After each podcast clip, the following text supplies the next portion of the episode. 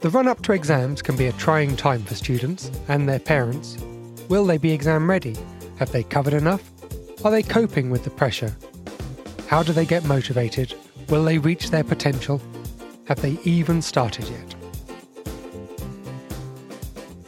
Hello and welcome to the Revision Report podcast. I'm Nathan McGurl, the founder of the Study Buddy. And in this podcast series, I'll be talking to a range of experts, parents, and students about studying and how best to approach exams. We've got some really great guests, including nutrition expert Andy Petts and award winning young person's mental health expert Dr. Dominique Thompson.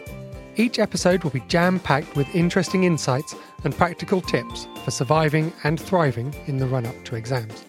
Our first episode is out this Friday, 6th of March, and there'll be a new episode every Friday morning. So, subscribe, and if you like what you hear, leave a five star review and tell your friends all about the Revision Report podcast.